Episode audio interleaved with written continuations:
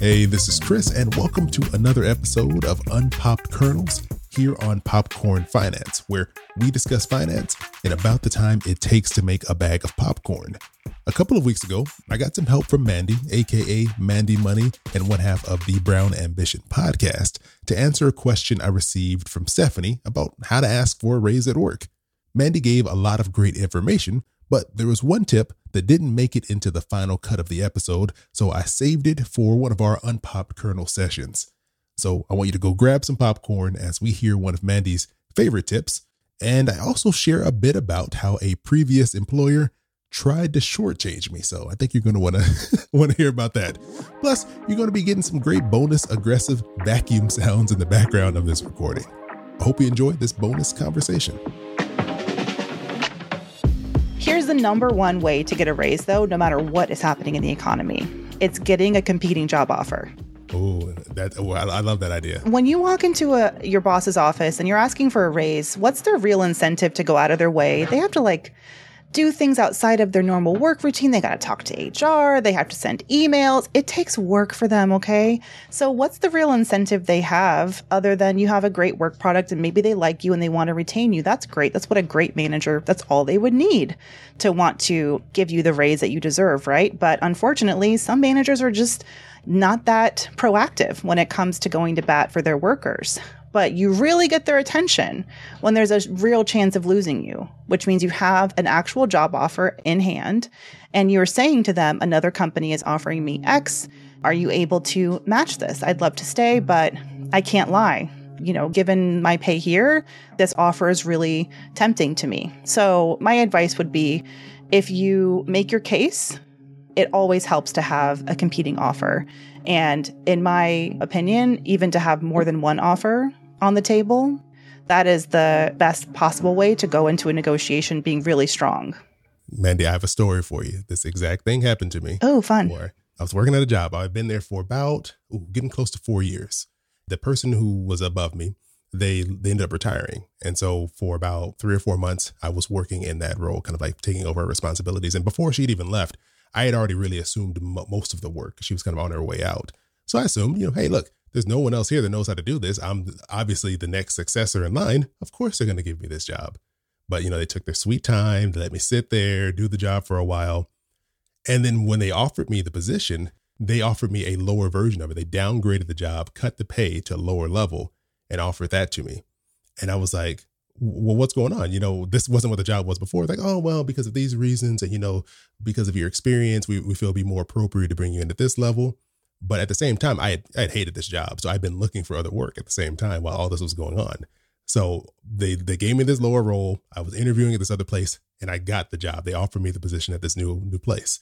And so when I came into the office and told my boss about it, like, hey, you know what? I want to let you know I got a new offer. I'm going to be leaving. That's when all of a sudden, well, what can we do to make you stay? What if we do this? Maybe I'm like, I'm thinking you could have done this six months ago, but you now that the pressure's on, you're deciding to all of a sudden jump through hoops for me. And so I 100% resonated with what you're saying. And I, I've seen it in practice where having some other option puts a lot more pressure on them and a lot more incentive on them doing something for you. Heck yeah. Because I mean, at the end of the day, they're thinking, well, Chris isn't going anywhere. Yeah, exactly. What's, what else has he got? So let's give him a reasonable, you know, what we think is a reasonable raise, and he should be happy. Yeah. That's why I'm so passionate about giving people the confidence that they need to pursue other options and always stay open to other opportunities because there really is no better leverage when it comes to the negotiating table than having another offer, someone else saying, We think she's worth this. You know, we think he's worth this. So that's great. That's why I'm a huge fan of passively job searching. So even if you're happy, quote unquote, with where you are now, I would always be out there letting people know about my work so they can find me. And by they, I mean recruiters or hiring managers so they can reach out to you for opportunities. Have those conversations. Find out what you're actually worth in today's market, especially if you've been somewhere for more than a couple of years. Yeah. It can be a lot more than maybe you were hired at. You know what I mean? So always stay looking. The acronym that I use is ABL, always be looking for your next opportunity, even if you're you know, quote unquote, happy where you are. 100%.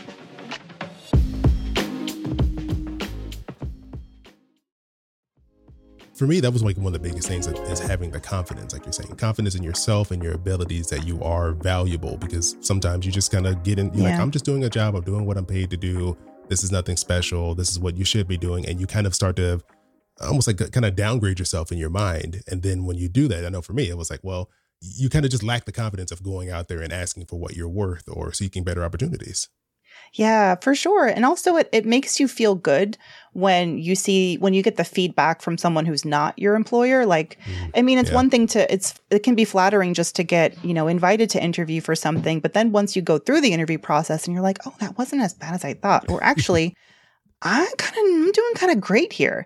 That's what gave me the confidence throughout my that's that's actually why I ended up staying. I was a senior content director and I ended up staying at that company for 5 years.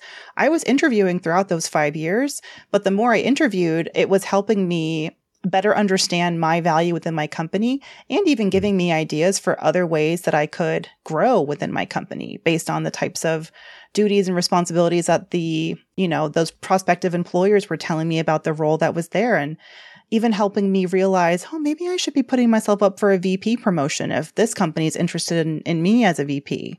You know, those conversations are are crucial. And yeah, it's all about it's really a lot like dating if we get down to it. It's like, you know, when you put yourself on the dating app and you're like, oh, these people are swiping. Which way is it? I don't know. I'm an I, old lady now, either. old married.